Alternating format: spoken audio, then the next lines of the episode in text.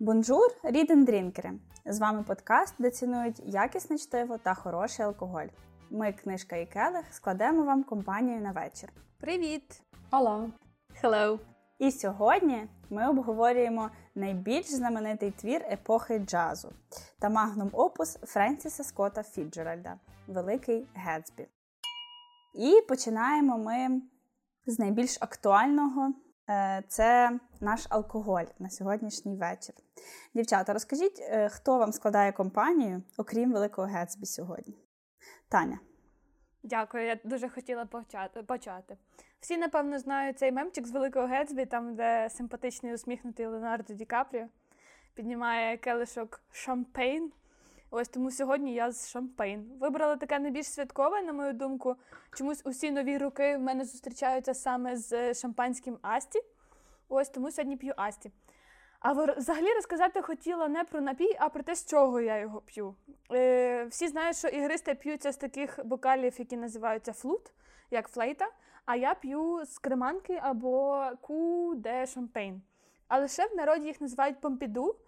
От і я дуже намагалася знайти підтвердження цієї історії в інтернеті, не знайшла, тому розкажу те, як мені баба одна сказала. Е, Каже, що Помпіду, що був якийсь там цар, государ, в якого була коханка, і в неї були дуже гарні груди. І він хотів їх запечатліть і попросив якогось е, придворного скловара, складува, зробити келихи у формі її грудей. І тому ці креманочки вони такі в формі цицунь. От е, одною з одної такої цицуні я сьогодні п'ю шампейн. Це здається в Бонда була ця ж тема, що е, жіночі груди, ідеальні жіночі груди мають влазити в бокал з під Мартіні. Серйозно? Якісь вони тоді дуже трикутні, знаєш, такі тоді, як в футурамі, виходить. Якщо Мартіні. Знаєш, як в тому анекдоті, дивлячись, як порубати. Оксана, що ти п'єш сьогодні? Я підтримую тебе, але я одразу хочу тебе розчарувати, що ти не п'єш шампанське. Ну, ігристе, ігристе, я знала. Я коли говорила це, я вже чула, як мені за це прилетить, але мені було дуже ліньки себе виправити. Та. Це ігристе. Так, і я, до речі, хочу сказати, що я ніколи в житті не пила шампанського. І цього року я планую це виправити. Я, е, починаючи з сьогоднішнього запису, вирішила, що я цей рік буду е, просто присвячу ігристим винам. Ого. А, Я хочу з кожного запису пробувати щось нове, там, наприклад, чи каву, чи просеко, чи, можливо, шампанське, якщо мені дозволять фінанси. Я дуже хочу попробувати вдову кліко. Я вже колись про неї говорила, і я дуже хочу попробувати мед. Так що е, можете подарувати або хоча б підписатись на наш патреон. І, можливо, ділитися якимись цікавинками, що я дізнаюсь про цей напій, бо він справді феєричний, фантастичний, з бульками. І він мені дуже підходить, тому що я одразу відчуваю таку веселість, і мене не болить голова на наступний ранок. Мені не треба багато. Я можу, в принципі, випити і пляшку, і мені буде окей. Що не скажеш зараз про вино? Чомусь вино на мене mm-hmm. дуже погано впливає. Тому я вирішила е, спробувати себе в шамп... Е, ігристих винах. Виправилася? От, і сьогодні я п'ю теж Асті, е, Мартіні Асті. Я маю дуже дуже таку особисту історію про це. Так, якраз е, таке шампанське. І Колись е, десь, напевно, 10 років. Е, ну, окей, ви мене виправляєте. Напевно, 10 років тому, е, як ми там вже почали тільки зустрічатися з моїм теперішнім чоловіком, він прийшов до мене в гості і приніс е, це вино Мартіні Асті і цукерки Моцарт. Ага. І досі для мене ці два ці два якби, товари е, якось асоціюються з якимось розкішю. Я не знаю. От, і ем, саме я запхала це е, вино в морозилку. Але коли ми забули про нього, коли ми його дістали, воно просто повністю вилилось і залишилось, напевно, грам 100 на дні. І мені було так образливо, просто я чуть не плакала, але воно було таке смачне, так 100 грам, воно було найсмачніше в моєму житті. Круто. А це така так, романтична так. пригода, насправді. Оце поділити на двох останніх 100 мл ігристого. Це так якось так мило. Мені здається, що з того мають починатися книжкові стосунки. Ви скажете таку романтику, ми ж бачите на вулиці кожен день, десь в парку на лавочці.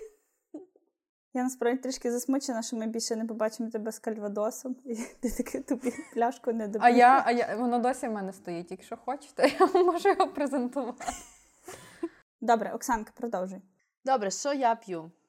Я п'ю, ладно, назвемо це коктейлем, е, який я згадувала ще на записі зеленої милі, е, який вживався, який згадувався в самій книзі. Е, ви правда ви тоді казали, що ви його не помітили там. І він цього разу знову раз. Ні, він цього разу знову раз згадався в Великій Гетсбі. Коктейль називається М'ятний джулеп. Я знову не помітила. Е, дуже пафосна Нічого не помінялось. як для простого віскаря, грубо кажучи. Ем, що там входить? Ну, там пара листочків м'яти, заливаєш 50 мл бурбону, трошечки даєш ще води, цукрової пудри, і це все, що точеш мадлером. В общем, це все таки виходить красиве. Е, в мене вийшло гівно. Мені здається, Оксанка, е, Тому що, що- то не мала бути цукрова пудра, це мав бути якийсь кокс. Просто вони, вони типа, Ні. цукрова пудра. Ефемізм просто так, Тому так. вийшло не дуже. Вот, чому з мене вийшло гівно? Тому що я е, використала е, в якості бурбону Wild Turkey 101. А, ну Це була дуже велика помилка. Взагалі, Wild Turkey – це віскар. Очевидно. А є один вид 101 це бурбон. І на смак я взагалі дуже люблю бурбони, це мій улюблений напій. Серйозно? Але цей бурбон говно. Так, і тому е, додала ще дуже багато сиропу цукрового і додала ще собі два плястерка апельсину, так, щоб це можна було пити, того що ну, не вийшло. Не сталося, як гадалося. То вже можна врахувати, що це твій авторський коктейль, якщо ти туди додавала два плястерці апельсина і трошки цукрового сиропу. Це такий е, м'ятний джулеп слеш fashioned. Щось таке вийшло разом. Ясно, ясно. Е, Добре, я завершу. Е, Я сиджу на карантині вдома, тому мій план випити ігристого е, якби не увінчався успіхом і зараз не зовсім до того. Тому я згадала прекрасний рецепт від Оксанки Грогу. Тим паче я п'ю його з прекрасного келиха для ірландської кави, як він називається, який мені подарувала Оксанка на Миколая. От тому е, грох мене сьогодні гріє. Е, Без алкоголю я не обійшлася, але я пішла в таку е, все ще затишну, напевно, святкову атмосферу, а не богемну е, історію Гетсбі. Наша наступна тема на сьогоднішній запис це біографія. Е, Сьогодні говоримо про Френсіса Скотта Фіджеральда, і цікаво буде дізнатися про нього. Так, у нас тут ще один представник втраченого покоління, письменник, сценарист і просто красунчик. Ви взагалі бачили його дитячі фото? Він там такий мілашка. А, так, він народився 24 вересня 1826 року у місті Сент-Пол, штат Міннесота, у забезпеченій католицькій ірландській сім'ї. Таким чином, Фіджеральд отримав змогу навчатися у престижних навчальних закладах Академії Сент-Пола, Newman School і у Прінстонському університеті, де він грав в університетській футбольній команді, писав оповідання та п'єси, брав участь у всяких конкурсах і досить старанно вчився. Але йому не вдалося закінчити навчання. У 1917 році, незадовго до випускних іспитів, хлопець пішов добровольцем до армії. Лише за кілька років зробив відмінну військову кар'єру і став ад'ютантом. Фактично, молодий солдат виконував обов'язки секретаря генерала. Через два роки він демобілізувався і відразу після повернення додому влаштувався працювати рекламним агентом у Нью-Йорку. Так сказати, знайшов собі нормальну роботу. Під час служби в армії він познайомився з Зельдою Сейр, що походила з багатої та поважної родини і вважалася головною красунею і нареченою штату. Багато років пізніше у інтерв'ю він зізнається, що шлюб з Зельдою був найбільшою помилкою його життя. А, так як батьки Зельди довгий час не давали згоди на такий нерівний союз, саме оце бажання одружитися і змусило Фіджеральда шукати успіху на літературній ниві. Він сідає переробляти свій перший рукопис Романтичний егоїст. І цей роман виходить у березні 1920 року під назвою По цей бік краю і моментально приносить Фіджеральду успіх. І що мені здається, що це перший наш автор, вже яка перша книга виявилась успішною і відкрила дорогу у світ великої літератури. Я наскільки знаю, там е, історія ще в тому, що він, е, ще будучи на службі, написав е, це як коротку історію, як повість чи оповідання. Мав інш, Цей роман мав іншу назву, і він надіслав його редакторам, які сказали, що ну, типу, багато обіцяюче, але ми не готові це видати. З там задоволенням подивимося на те, що ти надійшлиш в майбутньому. І він на якийсь час пішов тоді ну, на перерву, очевидно, напевно, засмутився від такого відгуку. І ну, виходить, що через е, час він повертається до того ж роману і переписує його. І причому там, по-моєму, така історія, що він, знаючи, що Зельда не хоче виходити за нього заміж через його становище, він їде в Сент-Пол, де він народився, там три дні бухає безперервно. Тоді починає переписувати ту історію і з надією на те, що її тепер приймуть, надсилає її. І так і сталося. Угу. Та в нього все трималося, як надалі ми побачимо на алкоголі. І, і він також казав, що без алкоголю йому здається, його твори взагалі нічим не особливі, і він завжди писав е, п'яний. Він міг бути богом рідин знаєш? Звання Дивно, темним таким що ми його уникали. Іконою. Та-та. Так само, як е, казали, що їхня дружба з Хемінгвеєм тримається на алкоголі, і я чомусь теж згадала про наш клуб. Дружба з Хемінгвеєм це теж дуже цікава історія. Дуже, Я знаю, що є книга, можливо, не одна про їхню дружбу. Як це все відбувалось. Я, е, Є пост в інстаграмі, де трошки описується про їхнє знайомство, але е, було цікаво, що е, вони познайомились при дуже пікантних обставинах, а ви знаєте, я люблю пікантні новини. Е, коли вони познайомилися, здається, в туалеті, і е, Скотт сказав е, Хемінгуею, що його дружина Зельда не хоче його, бо каже, що в нього е, невел, ну, невеликого розміру орган статевий. Oh, Jesus? І вони пішли е, разом з Хемінгеєм, і він сказав: Та ні, нормальний е, чувак, це просто Серйозно? все окей. Він що йому показав, типу, фор. Ну, це е, ми, ми, от.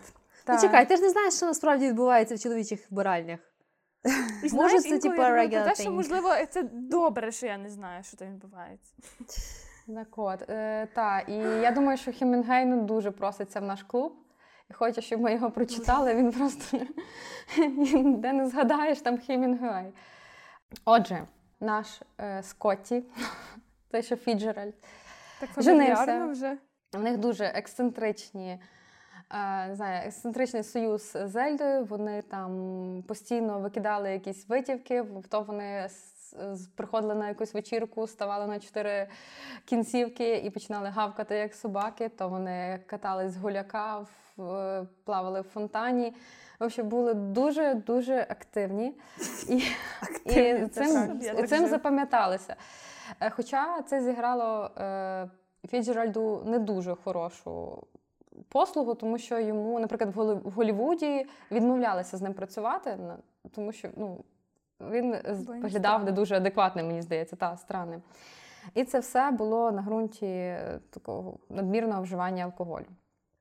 Отже, е- саме в Парижі, після знайомства з Хемінгеєм, Фіджеральд закінчує та публікує роман Великий Гетсбі. Е, який отримує дуже багато критики, але, хоч і сам Фіджеральд вважає це шедевром, потім всі решту літературознавці підтягнулись і назвали цей твір символом епохи джазу.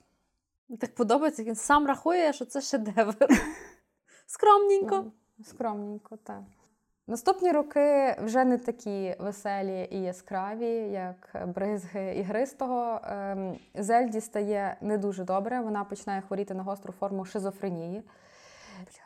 Лікування дуже дороге, і вже Скот мусить відмовлятися від богемного життя і погоджуватись на не дуже хороші пропозиції редакторів, продавати права на свої книги, просто писати будь-що і за будь-які гроші з зниженими цінами. Вилікувати, на жаль, дружину не вдається. Фіджеральд переживає дуже болісну кризу, починає пити ще сильніше. І якраз в 1934 році автор написав роман Ніч ніжна. багато в чому автобіографічний, в якому він описав свій біль, битву за збереження шлюбу та зворотній біг їхнього розкішного життя. І ще один з важливих етапів в житті Фіджеральда це його намагання стати сценаристом. Він працює в Голлівуді, десь йому щастить, десь йому не щастить, щось він пише, щось не дуже, але це показує, що все-таки він не найкращий сценарист. Він пише роман про життя Голлівуду Останній магнат. Е, і там він знайомиться ще з одною своєю любов'ю. Е, будучи ще офіційно з дружиною, забезпечуючи її до кінця життя, вона була в психічній лікарні. Це журналістка е, Шейла Грем. От і в жовтні 1939 року, не дописавши останній роман, він е, помирає від серцевого нападу. Я чула про життя Фіджеральда теж такі. Ну, якби драма, драма його життя, по суті, полягала в тому, що він завжди був одною ногою в бідності, а другою ногою в багатстві. І це його тож, також якби, робить подібним до нашого головного героя. Бо його батько е, з Фіджеральда він був. Типу, як власником крамниці, але не дуже насправді успішним. І хоча вони були аля багаті і теж жили таке навколо життя багатіїв, були на вечірках, там дозволяли йому е, навчання в таких високооплачуваних школах, але вони теж не були настільки фінансово забезпеченими і ну, стабільними в своєму становищі. І от він весь цей час ніби відчував, що він хоче бути частиною такого от богемного е, життя, тому він закохувався завжди в багатих дівчат, і одна з них якраз була Зельда. І от коли він нарешті здобуває ту свою славу, то він відчуває, що він нарешті може бути е, багатієм. Я теж читала, що ем, цей Фіджеральд величезний лицемір, тому що в великому Гетсбі е, є ця нотка засудження, зокрема Тома, який типу невірний своїй дружині. Він з такими сумнівними доволі моральними принципами якимось. І видно, що оповідач це не сприймає і засуджує. Хоча, по факту, якщо дивитися на життя і на поведінку Фіджеральда, то тому тому Б'юкенену ще було дуже до нього далеко. От І в світлі того е, дуже часто казали, що Фіджеральд лицемір і і взагалі нечесний. От, а ще цікавий факт чула, що коли він коли великий Гетсбі таки не друкували, що там вийшла якась е, номінальна кількість примірників, їх купили, і інтерес до тої книжки згас. І тому, коли Фіджеральд вмирав, він був переконаний, що він не вдаха і що його книжки нікому не треба. А власне великий Гетсбі вже став популярним тоді, коли після війни, ну, по-перше, воєнний час, коли людям хотілося свята, а його в житті ясно, що не було. А по-друге, після війни включили в е, School Curriculum, Обов'язковий список літератури включили великого Гетсбі. Відповідно, ця книжка вже стала її стали читати діти. Вона стала на слуху і вона вибухнула. Mm-hmm. От тому Фіджеральд один з тих людей, хто слави зажив вже після своєї смерті. А знаєте, що мене здивувало? А, Що Фіджеральд е, одною з книг Фіджеральда було оце е, загадкова історія Бенджаміна е, Баттона. Серйозно? Це його так. книга? Та ну ні. Я я, я в шоці була. Це його книга. Вона не настільки популярна, як фільм. Тобто фільм набагато перевершив книгу. Блін, не знала Але come on, це... я взагалі не знала, що це є книга. Я не знала, що це книжка. Добре, рухаємося далі е, до оцінок твору. Цього разу в нас насправді є більшість, певна. У нас є три оцінки 4 і одна оцінка 5. Тобто хтось оцінив книжку як геніально, а троє учасників нашого клубу хочуть посперечатися і називають її просто класною. Добре, наступний пункт це обговорення сюжету, але перед тим, як його обговорювати, нам треба коротко пригадати, про що ж йшлося в творі, і про це нам розкаже Оксанка. Так. Е, отож, дія роману відбувається на початку 20-х років ХХ століття в Америці. Оповідь ведеться від хлопчини на ім'я Нік Керевей, який поселяється з будиночку на Лонг-Айленді в Нью-Йорку. Якось він заходить в гості до своєї троюрідної сестри Дейзі, де знайомиться з її чоловіком Томом та їхньою донечкою. А також подругою Дейзі, гольфісткою Джордан Бейкер. Том має коханку Міртл, яка є дружиною власника автосалону. Дейзі про це здогадується, але обирає не зважати на це. Сусідом Ніка є дуже багатий чоловік на ім'я Джей Гетсбі, який влаштовує великі гулянки щовихідних. Одного разу Нік отримує запрошення на таку вечірку. На вечірці він зустрічає Джордан, а також знайомиться з самим Гетсбі, який дуже старається з ним подружитись і ділиться історією свого життя. Згодом Джордан по проханню Гетсбі розказує Ніку всю правду. Виявляється, Джей та Дейзі були закохані один в одного в юності, та Джею довелось піти на фронт. Дейзі, вирішивши, що Джей загинув, вийшла заміж за Тома. І от тепер Джей дізнався, де живе Дейзі, побудував свою віллу на острові напроти і постійно організовує вечірки з надією, що Дейзі туди якось прийде. Та оскільки цього не стається, він просить Ніка організувати їм зустріч. Зустріч відбувається, кохання знову спалахує, обоє щасливі. Під час одного зі світських раутів Том про все здогадується, учиняє скандал, стверджуючи, що Дейзі ніколи не піде до Гетсбі. Додому Гетсбі та Дейзі їдуть в одній машині. Та по дорозі збивають насмерть Міртл, яка якраз вибігала з дому, та втікають. Всі впевнені, що за кермом був Гетсбі, чоловік Міртл вбиває Гетсбі, а потім застрелюється й сам. На похороні Гетсбі, окрім Ніка, є тільки його батько та один з постійних гостей його вечірок. Ого. Та-дам! Окей, перше питання до обговорення. Насправді це антураж твору. Е, Як сказала Оксанка, це 20-ті роки в Америці, е, це богемні вечірки, це американські аристократи і епоха джазу. У мене до вас питання: чи хотіли б ви одного дня потрапити на вечірку до Гетсбі або на вечерю до Дейзі? Чи бачите ви себе в той час? У мене любов до цього такого стилю початку ХХ століття, 20-х років, цієї такої джазової епохи прийшла тоді, коли я подивилася серіал Аббатство Даунтон, вже останні ці сезони, де в них дуже міняється стиль, от де до них заїжджають якісь гості, вдягнуті, так дуже по-джазовому.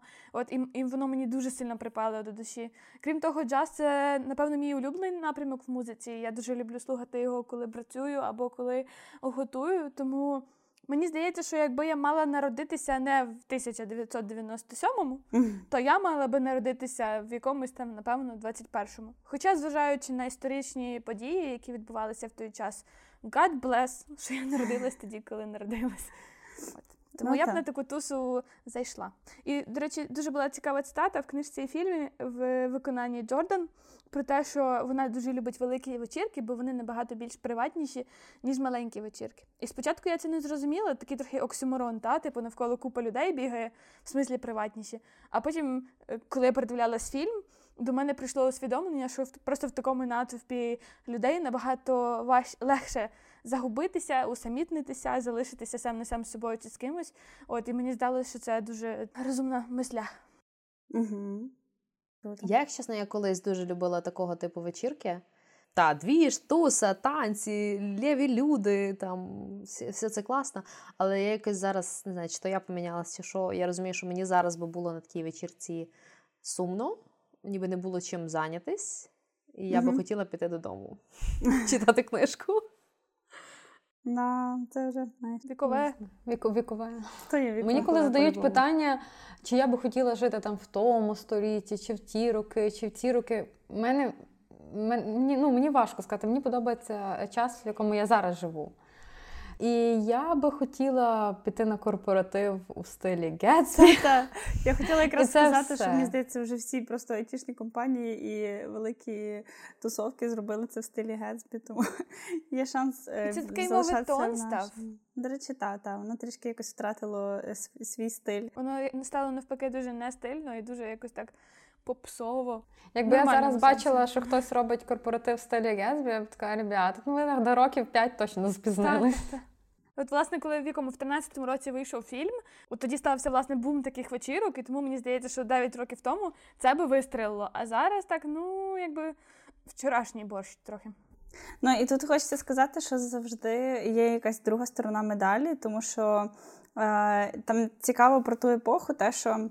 З одного боку, це таке процвітання типу американської нації, індустріалізація після Першої світової, але з іншого боку, це і оце таке е, процвітання злочинності і перших е, отаких навколо злочинних організацій, які займалися якраз бутлегерством і тому подібне. Е, тому воно завжди виглядає дуже так симпатично і святково, коли його описують в книжці, і коли це особливо робить Фіджеральд зі всіма своїми барвами. Але по факту можна народитися Дейзі в такий час, а можна народитися якимось бідняком е, в Бронксі. До речі, про бутлегерство дуже цікаве таке соціальне явище. І от мені цікаво, от коли американський уряд впроваджував сухий закон, він не подумав про те, наскільки це може е, зрикошетити. Чи це навмисно було продавлено для того, щоб той самий американський уряд на тому нагрів трохи грошей? Я не знаю, як це було насправді і і цікаво, тому що це доволі такий очевидний розвиток подій насправді. І от чи вони просто лоханулись, чи це було комусь дуже вигідно? Хороше питання, Таня. Ти хочеш провести паралелі з ситуацією з марихуаною, наприклад, зараз в деяких країнах? Так, там там в тих в тих державах, де марихуана легалізована, набагато краще стан речей з марихуаною, її вживанням, і якістю, і цінами, і так далі, ніж в тих державах, де вона криміналізована. От, а ще про сухий закон є один дуже цікавий факт. Ми колись робили вікторину для нашого інстаграму, і, власне, про походження коктейлю джин-тонік. Чому джин-тонік е, як такий не був популярності? Коли бутлегери почали гнати джин підпільно, ясне діло, що він був не тої якості, якої той джин, який виробляли легально свого часу. І відповідно той запах, той смак треба було перебивати. От, І коли відбувалися такі паті, як в Джея Гетсбі на хаті, от, наливали ванну джину, зверху заливали тоніком, щоб перебити цей смак, і, власне, це роздавали як такі е, паті коктейлс. От, тому джин-тонік це е, результат сухого закону, покликаний на те, щоб той джин принаймні якось смакував. От історія як з Оксанкиним коктейлем сьогодні. Це Сподіваюсь, ту ванну перед тим мили. Стосовно того, що Оксанка сказала, що надіюсь, що ванну миють.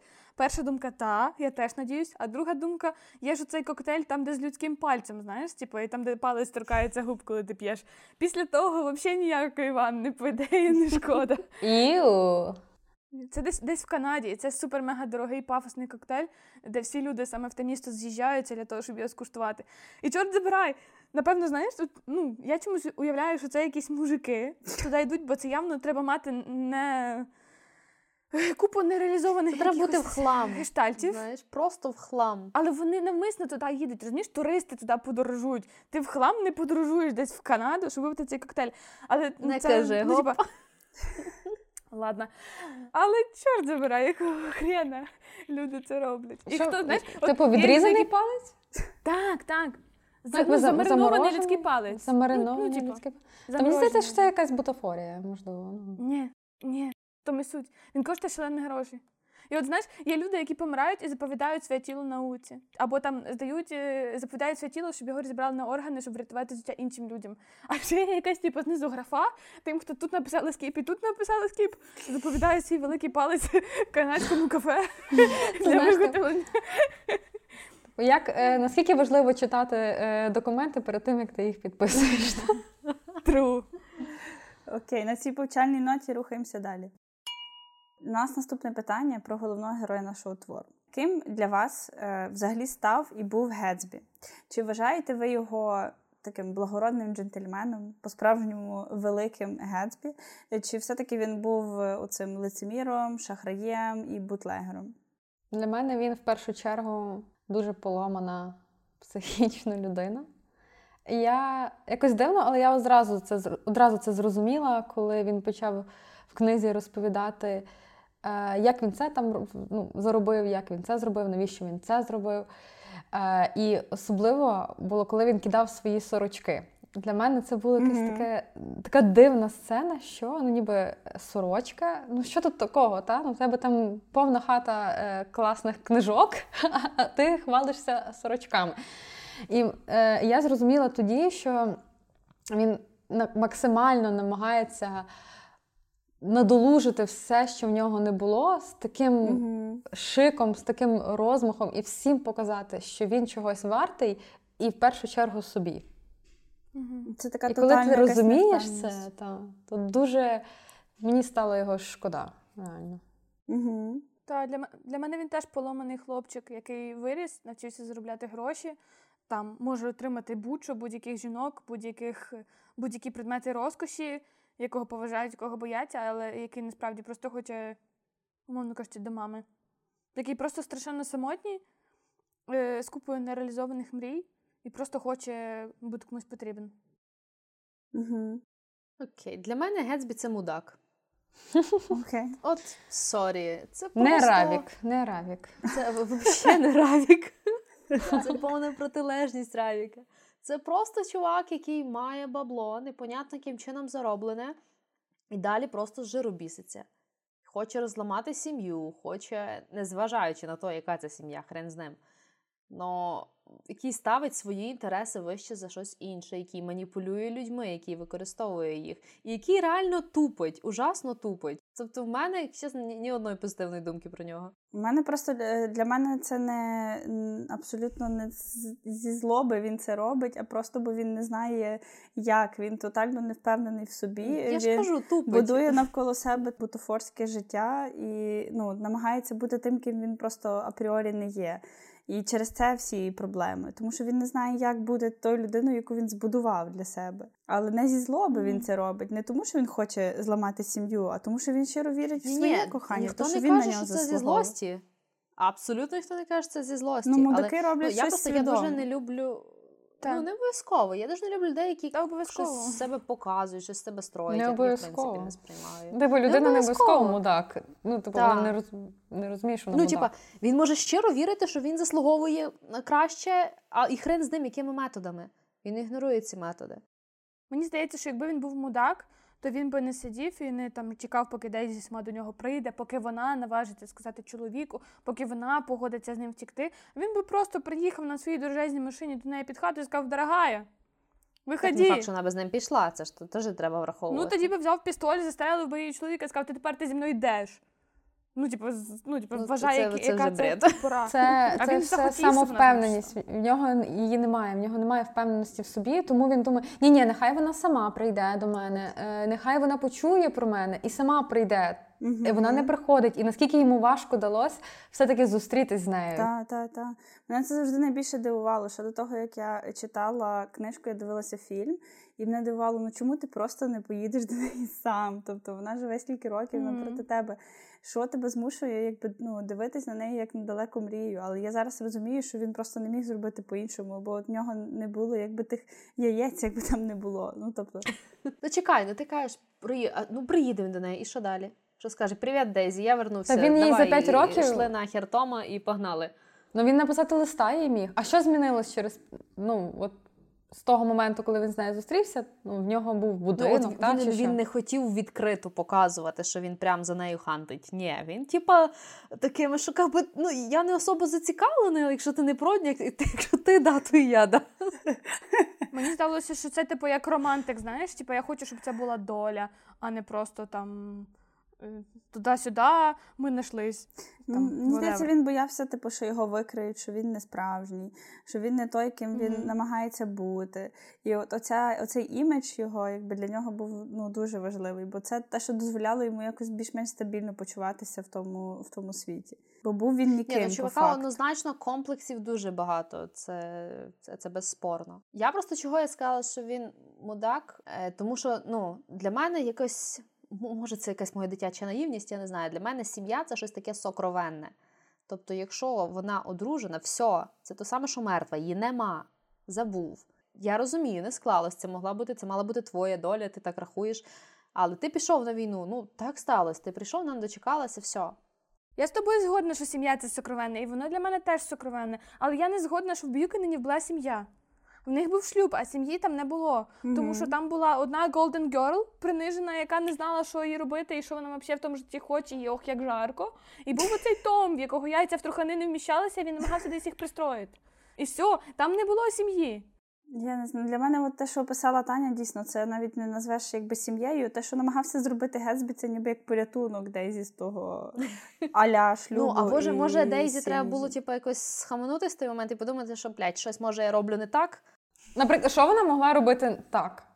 Оксанка. Ти серйозно давай зараз? серйозно. Її чоловік зраджує. Чому Що їй робити? зраджує? Чому?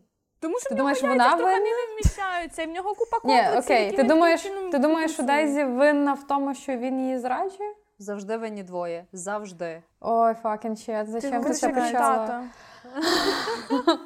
Я, погоджуюся, погоджуюсь, що винні винні двоє. Я, я думаю, що винні двоє, але я думаю, що це був такий час, коли е, чоловік не ну, речей. вірний чоловік одній жінці, це було щось ну, рідкісне. Угу.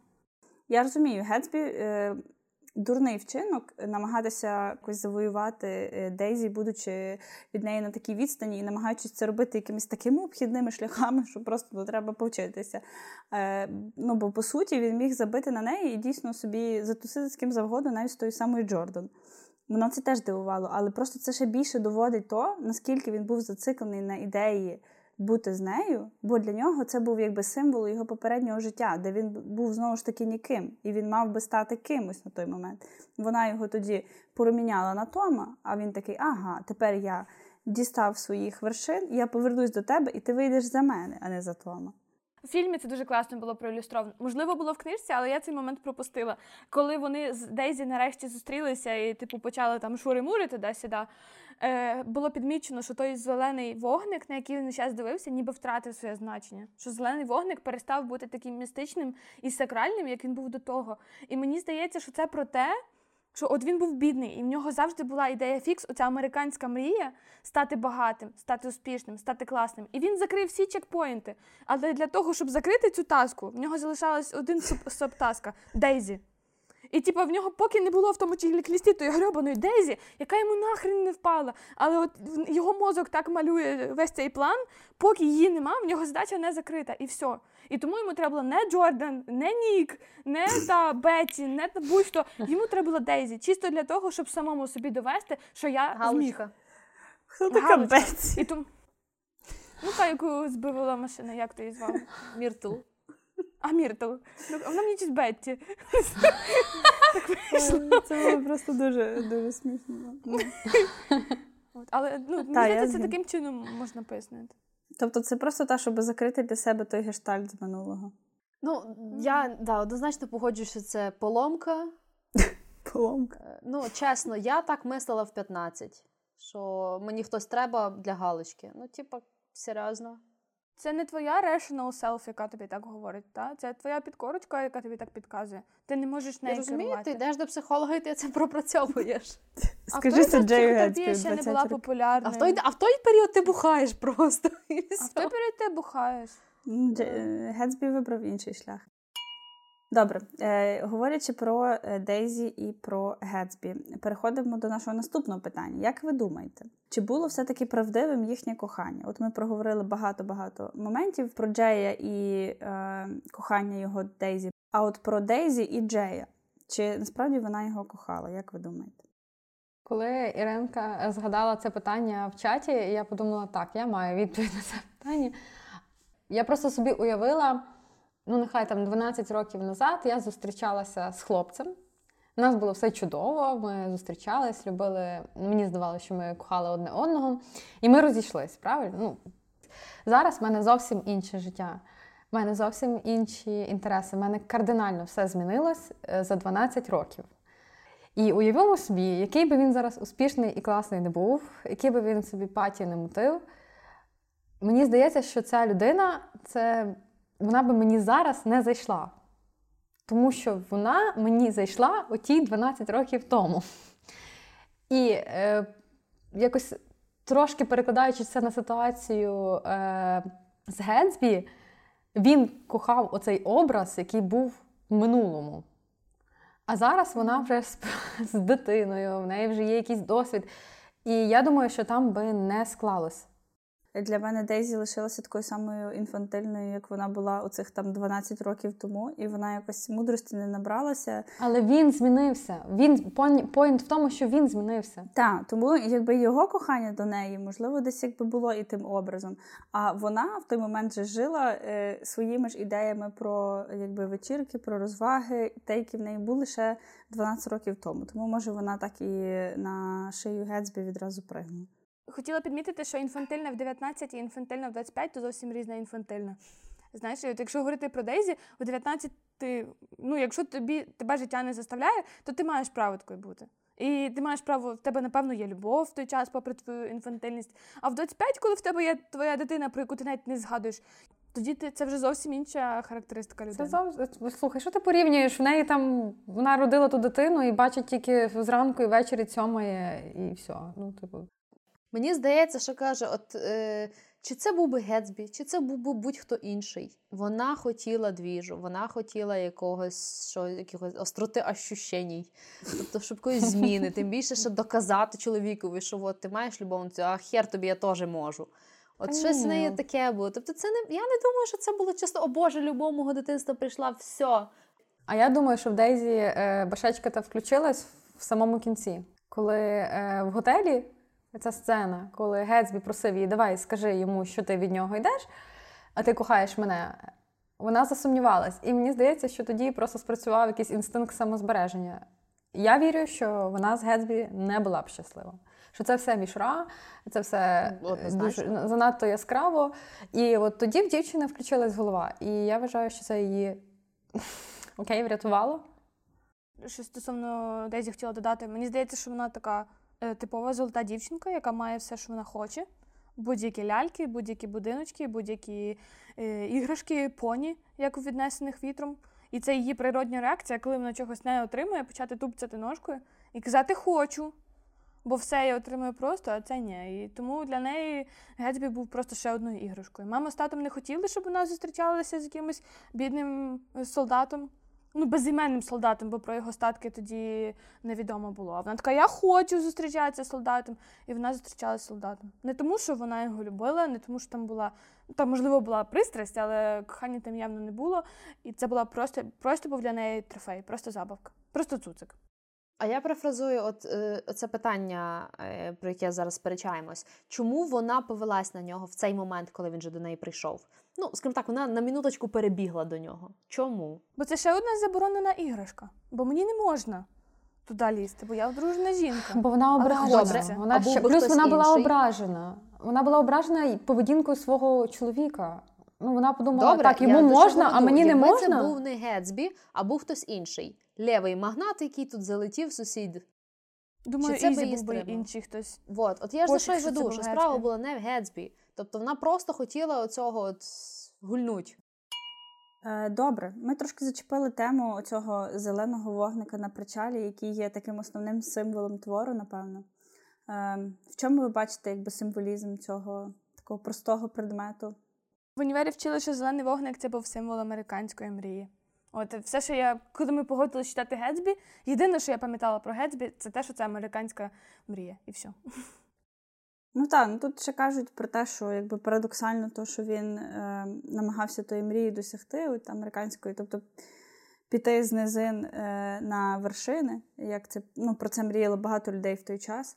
Але як вона його розчарувала, та мрія, як вона його потім якби дала йому ляпаса в відповідь, коли він, будучи таким поважним, е, високопоставленим паном, потім помирає, і до нього приходить двоє людей на похорон, і ніхто не хоче, якби ніхто не хоче мати з ним справи, ніхто з ним не рахується, і всім на нього байдуже. Це, до речі, Це це, був такий в цій якийсь шок. Да. Я от читала, Так. я чесно не пам'ятала цього моменту взагалі, і мені якось так було читати це.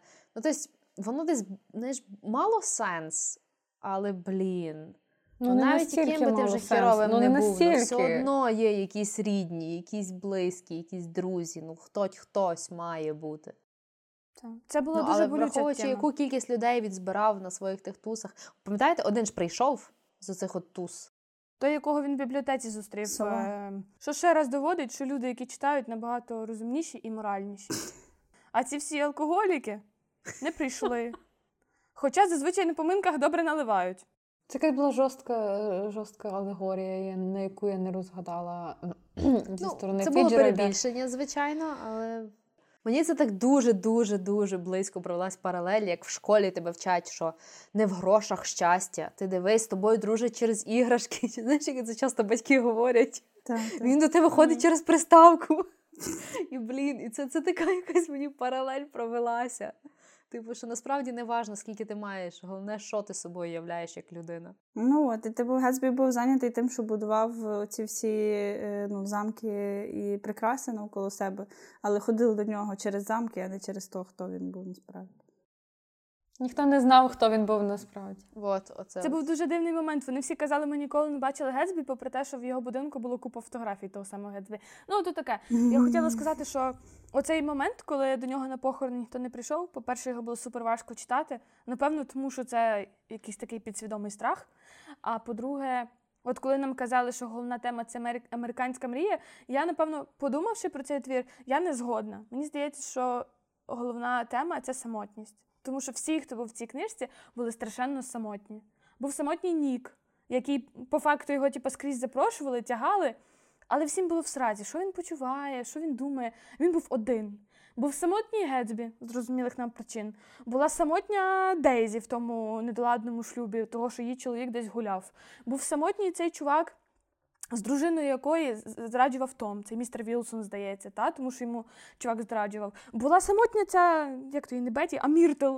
Тому що з чоловіком їй було недобре, а в цього чувака є жінка, і вона така, типу, вроді лишня. І цей Том, зрештою, був самотній, того що якби він не був самотній і в нього не було в душі цього незакритого гештальту, в нього не було би потреби припхати свої яйця, пристроїти їх бляха муха. От і самотній, самотній батько Джея Гетсбі, який приїжджає вже на похорони сина і просто бачить сина, ним страшно пишається, але він сам, бо його сам, бо його син кинув свого часу. Там тупо всі самотні. Там нема жодної людини, в якої ця тема закрита. Тому для мене ця книжка про це. Так, подкаст. поаплодувати та і закінчити на тому. Добре, поговорили трошки про то. Давайте вже тоді рухаємося до кінця. Е, як ви думаєте, чи історія взагалі Гетсбі і Дейзі могла закінчитися по-інакшому? І чи для вас кінцівка твору була взагалі справедливим фіналом? Тут я знов вклинюсь. Е, Це не моя мисля буде, я її прочитала, але вона мені здалась дуже розумною. І вона відповідає, мені здається, на твоє питання. От е, про те, що найбільший соціальний розкол показаний в книжці, це розкол між старими багатими і новими багатими. Старими багатими в сенсі тими, в кого там е, був багатий батько, дід, такими типу родовими багачами. І новими багатими це ті, що прийшли не звідки і сколотили своє багатство непонятне як. Айтішники. Допустимо. Тобто старі багаті це львівські медики, а нові багаті це львівські Юристи. Хорошо. І юристи. От і про те, що типу Дейзі вона належала до світу старих бідних, тому що в неї була родовита родина. А Гетсбі був належав до нових багатих, тому що він сам сколотив свій статок. І дуже багато було читалося презріння, коли Том говорив до Гетсбі, звідки ти виліз, звідки ти прийшов, я проведу розслідування, який Оксфорд. От, і от через цей такий геп і через інші причини, які ми вже називали, мені здається, що їхня історія інакше скластись не могла. Я не знаю, мені кінець якийсь наскільки очевидний, і наскільки правильний, і наскільки ну, логічний. очевидний. Та ну. Серйозно, він мені прекрасний просто цей кінець. Всі То- то ясно. на то заслужили. Чому Том не отримав то, на що він заслужив? Я думаю, тому пощастило найбільше. Йому не, просто вони просто один одного варті, і вони поїхали просто разом. гівнюк. Він, він втратив, по суті, те, що для нього в якийсь момент було важливо. Його така ця іграшка. Тож там дуже класно е, сказали про те, що в один момент Том зрозумів, наскільки на волосинці висить його життя, тому що він втратив вже одну свою коханку, і дружина, якби на крок від, від того, щоб піти від нього. В нього реально в один день чуть не пропали дві жінки з його життя. Ну, типа, І він Так. запанікував. Тоді він Бо його яйця чуть-чуть і лишились би непристроєними. А я думаю, що йому пощастило в тому плані, що зазвичай е, такі коханки, вони це не дуже довга історія, і скоріше всього вона вже йому набридала цими дзвінками. І йому треба було би з нею закінчувати. А і отак от е, гарненько закінчилось. Вони переїхали з Дейзі в інше місто, і там можна починати нову е, історію. Йому він, напевно, вийшов просто переможцем цієї гри. ну є надія, що він виніс якийсь урок. з Я тебе всього. молю, Оксана. Ну ж кажу, надія. Дуже позитивно. Помираю останньою чи як там? Ну, може, Дейзі дійшло, буде трошки якось Ой, розумніше. що їй поводити. дійшло? Я ще одну цікаву мислю прочитала була, не моя мисля. Про те, що е, Фіцджеральд, як і Гемінгвей, вони були на війні, і вони бачили, наскільки крихке людське життя, і наскільки це відбувається в їхніх творах. І, і дійсно, там, де він описує е, смерть Гетсбі, він це описує настільки безпристрасно, в плані не там, е, там без якихось страждань, без, без якихось емоцій, а як звіт. поліцейський. О третій ранку то-то, то-то, о четвертій ранку то-то, то-то. Переходимо до похоронів. Вони навіть Без не написали таких, про е, його смерть е, так відверто. Вони сказали про те, що е, Вілсон Натякнули- наближався натякнули, до будинку, та, а потім там скупчилися люди і поліцейські вже з натяком на те, що той помер. Тобто вони навіть його смерть не описували. Воно харак- воно характеризує власне оце, про що говорять про Гемінгвея і Фіджеральда, про те, що вони знають, наскільки люди крихкі, і що вони сприймають смерть як щось таке буденне, щось таке просте, щось таке швидко настанне і не таке фатальне, як це зараз сприймають решта людей. Для мене це теж був дуже цікавий такий момент в цій книжці. А можна ще одне питання? Я хотіла ще запитати е, загалом питання моралі в цьому творі. До прикладу, у вас є оцей Нік Керевей, і він йде. Був там епізод, куди він з Томом кудись там їдуть, і Том йому розказує, що це моя любовниця, да, от, от все нормально. Мені цікавий цей момент. Окей, для Тома це нормально мати коханку. Не знаю, як це було для Ніка, але в яке положення він ставить Ніка, де це його Дейзі, його сестра. Тобто він знає про щось, що він навіть може сприймати ненормальним, але він не може про це розказати, бо це так якби йому довірили. Тобто питання, наскільки взагалі нормально в такі речі вставляти, це навіть не більше питань до твора, а питання глобально, навіть до якогось, не знаю, сучасного світу. У мене є думка з цього приводу, е, але в цьому конкретному моменті, чому він міг так відкрито говорити про це Ніку. Нік він був якийсь дуже такий пасивний, взагалі більшість твору, і він був більше як спостерігач. Він навіть сам якось себе так описував, що він типу спостерігає за тим, що робиться з ним і з його друзями. І в нього якби своєї позиції там дуже мало було. Тобто він, по суті, ну, більше якось плив за течією. Покликали на вечірку, він пішов. Покликали літати з дельтапланами, він пішов там. Ну, тобто він якось більше для нас тут грає роль якби цього оповідача. І тому то, що йому розказав Том, ну він, напевно, був впевнений, що е, Нік з підлості своєї не розкаже це Дейзі, що в нього просто якби банально нема позиції з цього приводу. І він такий, ну окей. Або, або він надіявся на якусь чоловічу солідарність.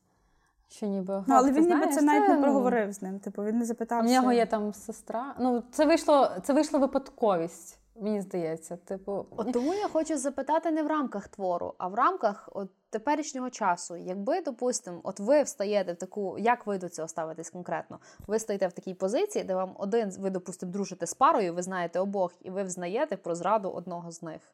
То дуже незручне питання. Ти, ти задала максимально незручне питання.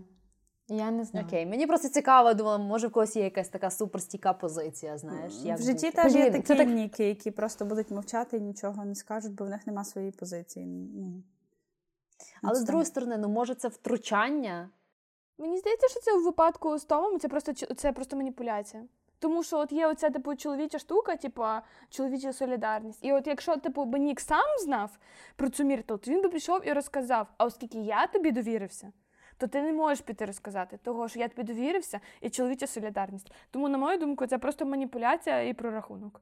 І все. Так, і про рахунок. Е, Він запросив його на вечірку, він там покликав людей, він покликав цю сестру. І е, в фільмі мені здало, е, от в фільмі відчутно було, що Ніку незручно, і він нікому не розкаже. Ну, ніби, о, як нам було ж так весело. Наш, ну, це ж була така крута вечірка, я тобі То це знаєш, створити та, спільником, типу. зробити людину. Але от це питання це дуже жорстке, Оксанка. Я не знаю, хто я. Я Нік. Чи я би пішла і розповіла?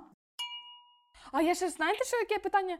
Питання хотіла підняти, і мені, мені просто дуже цікаво особисто а не стільки обговорити, а поняти. Чому, чому великий Гетсбі? Що в ньому було великого? Чому The Great? Ніде в книжці не було вжито епітета великий до Гетсбі.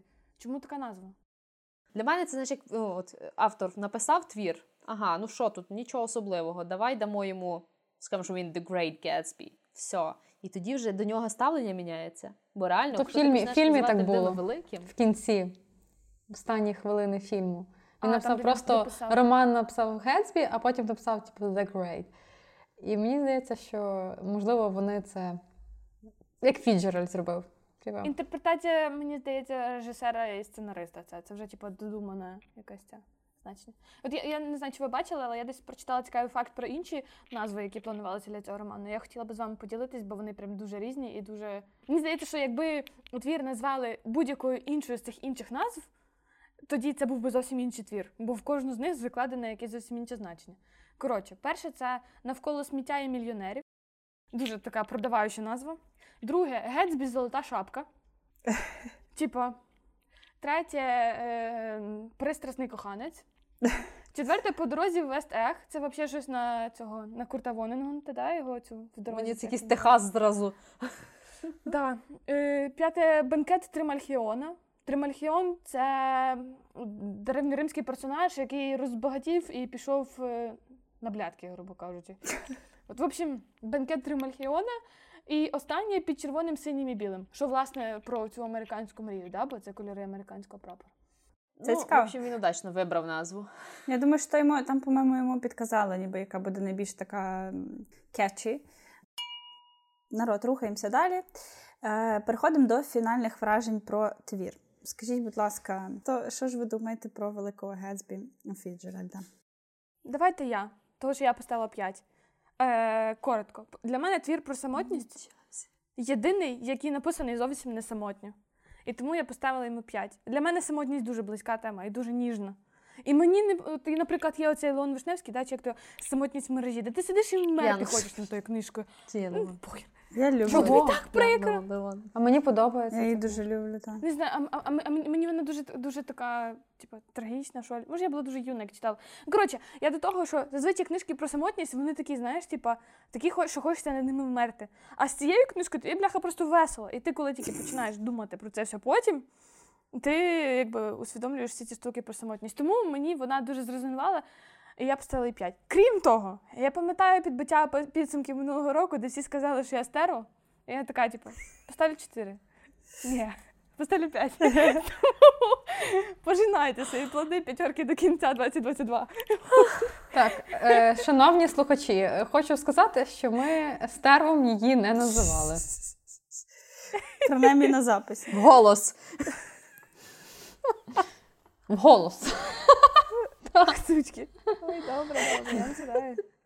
Я спочатку поставила теж 5. Десь 3 секунди я поставила оцінку 5, і я потім змінила на 4, подумала, що чому я поставила 5? Кого я дурю?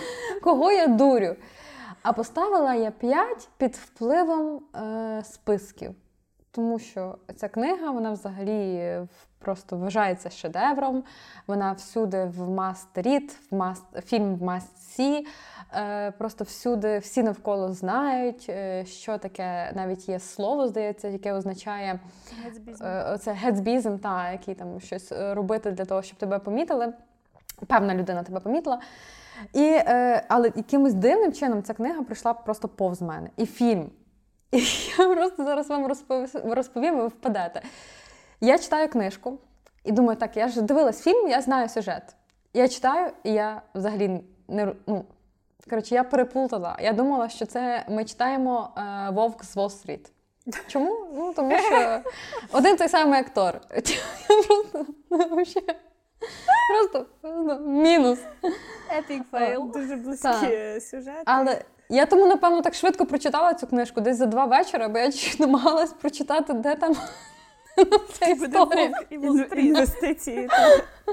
Так от, е, але в мене був такий пістесмак, і такий, я прочитала і така, а в чому геніальність? Ну, ніби історія якогось там кохання, дитячого, наївного. І вона ну, така казкова, ну вже така натягнута. І, і оце, знаєте, коли додають, там він був багатий, а вона була бідна, і вони покохали одне одного. І це історія попелюшки, а трошки навпаки. Ну, я не зрозуміла, в чому геніальність. Може, після ваших висновків я зрозумію. Мені подобається оця історія про самотність. Окей, я погоджуюсь з Танією. Отак от. Добре, що вона закінчилась. У мене не було ну, типу, думки, що було далі, як в всіх найкращих книгах, яким я ставлю 5. Окей, я можу продовжити. Е, тому що я, в принципі, десь так частково продублюю е, твій відгук. Я, ну, 5 в мене взагалі не було варіанту навіть такого. Я вагалась між 3 і 4. І навіть схилялася більше до 3, тому що ну, книга така, типа, ну, ок. Ну, типа, книга як книга, нічого особливого.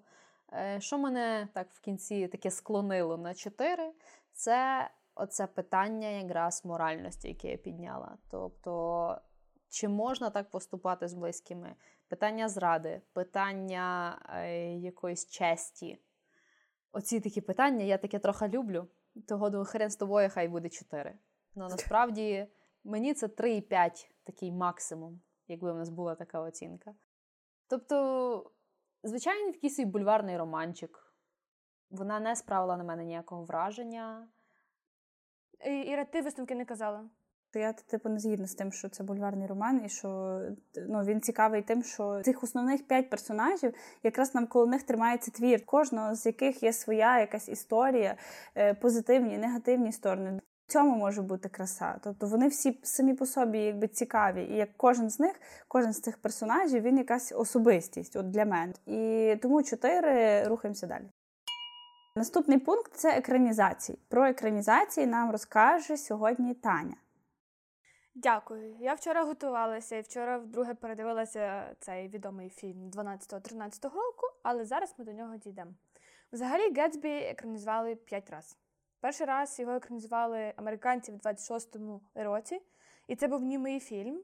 Е, Наразі вважається, що він втрачений, що запису не збереглось, але я не пробувала його знайти, тому не можу це вам чи підтвердити, чи спростувати. От просто будете знати, що він вважається втраченим. Я хотіла сказати, що я читала коли біографію Фіджеральда, що він був е, гостем на першій екранізації Гетсбі, і він е, разом з своєю дружиною покинули зал, не додивившись до кінця. Так. Ага. Сказавши, що їм не сподобалось. Ну, бо вони знову ж таки зробили стейтмент. Можливо. Другий фільм був у 49-му році вже зі звуком, і навіть, здається, кольоровий, теж американці. І єдине, що такого дістінктів про нього я можу сказати, це те, що там був просто дуже смазлявий головний герой. Чимось похожий на е, цього Рета Батлера зі звіяних вітром. Третій фільм 74-го року це такий, напевно, найбільш канонічний е, варіант Великого Гетсбі, якщо не вважати сучасну версію, теж знятий американцями, і в головних ролях Роберт, Роберт Редфорд і Мія Ферроу. Вони не засвітились ні в яких відомих, принаймні мені, фільмах. Але якщо ви прогуглите їхні фотки, то я може впевнена, що ви будете знати цих людей. От е, чисто лице вам буде знайоме. Після того, в 2000 році американці з британцями, з британцями зняли телефільм. І я так поняла, що це був такий провал зі свистом, тому про нього нічого сказати не можу. Єдине, що афіша дуже нагадує афішу віднесених вітром. От прям і, дій- і дійсно пахне бульварним романчиком, якщо дивитися на афішу цього фільму. Сам фільм я, звичайно ж, не дивилася. От, і останній фільм 12-13 року. Е, Чому 12-13-го? Бо він вроді як мав вийти в 12-му, а вийшов в 13-му. Якась непонятна була історія з легендарним Леонардо Ді Капріо і з Тобі, з Тобі Макгвайром, тобто з людиною павуком. Що цікавого я знаю про цей фільм? Е, По-перше, за перший тиждень після прем'єри було продано більше примірників книжки, ніж за все життя Фіцджеральда. Тобто ця екранізація реально вернула інтерес людей до цього твору. Цікавий факт був в тому, що гардеробом фільму займалася Міуті Прада, яка підняла архіви модного дому Прада і відтворила 40 образів за тамтешніми ескізами. Тобто, по факту можна сказати, що ці е, наряди були автентичними. От. І, е, до речі, цей фільм отримав Оскар саме за костюми. І його е, предшественник, як то буде українською? Попередник. Його, попере... його Попередник. попередник 74-го попередник. Його попередник 74-го року теж отримав Оскар за костюми. Ну, але зрештою, цей фільм розповідає про події початку ХХ століття, про цю джазову добу. І мені здається, що не виграти Оскар за костюми, там треба було постаратись. Е, Далі. Тома, того, який чоловік Дейзі, напевно, головний антагоніст в історії, міг зібрати, зіграти Бен Афлек.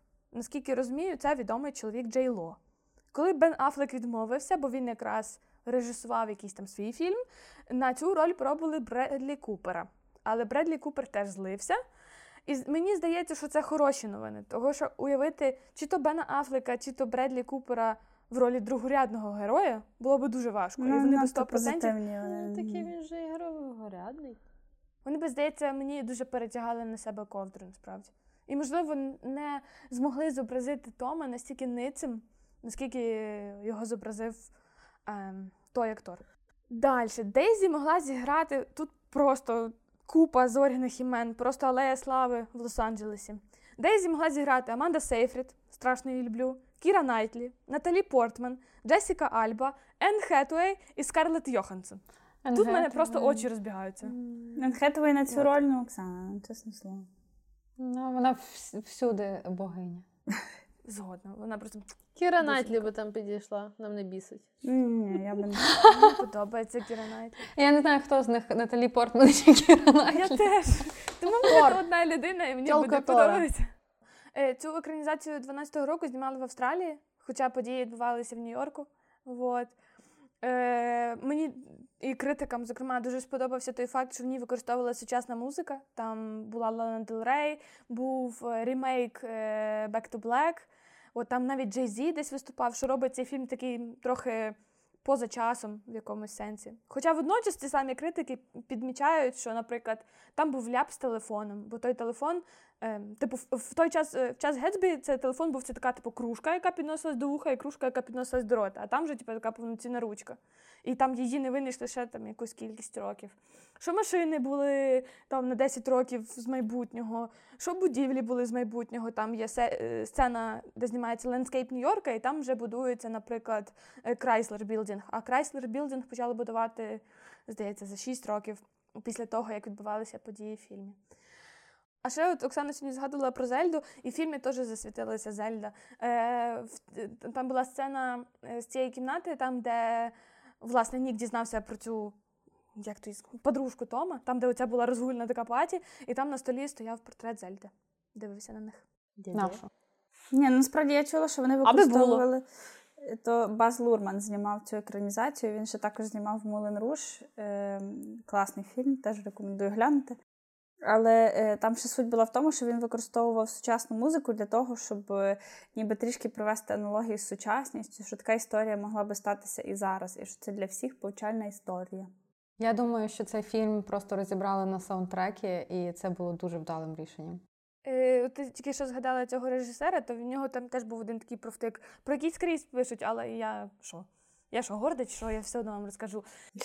Про те, що оця сцена, там, де е, нарешті Дейзі з Гетсбі зустрічаються в будинку Ніка, там же йшов просто проливний дощ. І він, власне, типу, коли заходить, він був супер-мега мокрий. І режисер, це знімалося в Австралії, в Австралії дощів не так багато. Режисер покликав погодного гуру, який подивився, не знаю, розкинув кості, карти, я не знаю, яку біду він там розкинув, і погодний гуру сказав, що дощу не передбачається. Вони купили 100 тисяч літрів води. З тих 100 тисяч літрів води зробили дощ в сухий жаркий літній день, щоб потім на наступний день пішов дощ, який тривав три дня і зупинив в них зйомки на три дня. І я просто сижу така, типу, чувак, відкрий, бляха, Gismeteo, чи спу- той Sinoptik, чи Apple Weather, whatever. Це ж 13-й рік, в тебе є інтернет. Типа, все. Може, в Австралії немає інтернету. Досі. Може, там павуки перегризли дроти, я не знаю. Ясно. Е, цікавий, дуже цікавий факт. Якщо говорити про, про особисті враження е, від фільму е, 13-го року, е, це один з небагатьох фільмів, які я передивляюся, бо я взагалі не маю схильності фільми передивлятися, але раз на рік, напевно, в мене є такий імпульс подивитися саме цей фільм. Не знаю чому. Дуже він мені запав в душу своєю картинкою, тим самим саундтреком, акторами і тим, як історію транслювали. Я хочу поділитися своїм враженням. Я коли перший раз прочитала цю книжку, це якраз був 13-й рік. Е, і після того я подивилася фільм, і в мене картинка не склалася. Я знала, що в цьому фільмі знімається Тобі Магуайр. Е, sorry, там Магуайр, Леонардо Ді Капріо. Я тільки його знала, що він знімається в цьому фільмі до того, як його подивилася. Я думала, я читаю книжку, тобто вже вже анонсували фільм, я знала, хто там буде зніматися, і я читаю книжку, і я 100% впевнена, що Ді Капріо зіграє роль Ніка Керевея. Тому що він мені якось пасував. І я коли включаю фільм, і я бачу, що Нік Магуайр, окей, грає, но Гетсбі грає Ді Капріо, мені якось так по морді лупнули, типу, come on, це якась така взагалі нестиковка мені була. Я не знаю, вам як? Вам підійшов він на цю роль? Тому що Нік головний герой в книжці, і Ді Капріо це людина, яка мала б любе грати головного героя. І в тебе Ні, ні, ні, не, ні, не в тому справа, не в тому. Він такий благий, тихенький, спокійний. І якраз Ді Капріо, в принципі, таке підходить. Но Гетсбі для мене був це такий якийсь, а, я не знаю, манерний такий. Такий джентльмен, такий трошки з самолюбства ноткою. Ну, Ді Капріо мені взагалі туди не мечився. І в мене Бачиш, був ми з тобою такий ще- Ми з тобою ще раніше прийшли до висновку, що в нас з тобою зовсім різне сприйняття Гетсбі. Ти кажеш, що він мудак, а я кажу, що він травмована самотня дитина. Тому в мене він з Мгм. Ді Капріо зійшов на Мгм. ура.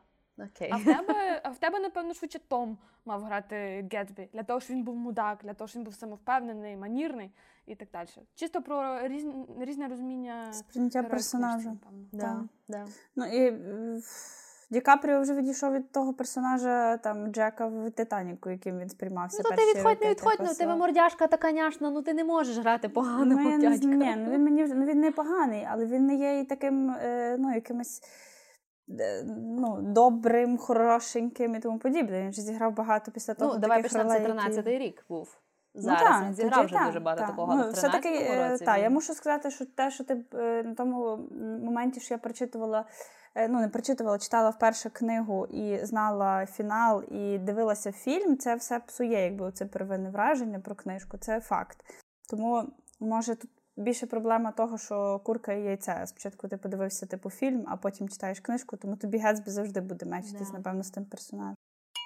Добре, тоді е, дякую вам за обговорення, було дуже цікаво. Е, так суперечливо неоднозначно. Е, оголошуємо книгу наступного місяця, книгу лютого. І це в нас буде Собор Паризької Богоматері Віктора Гюго. В цьому романі автор звертається до історії Франції 15 століття. Яскраві образи вуличної танцівниці циганки Есмеральди, закоханого в неї виродка Квазімодо, дзвонаря собору Нотр-Даму, священника Фроло і капітана Феба де Шатопера на тлі химерного і строкатого середньовічного Парижу. Слухайте нас, коментуйте нас е, і приєднуйтесь до читання нашої книжки місяця. Зустрінемося в лютому і не забудьте захопити дрінк.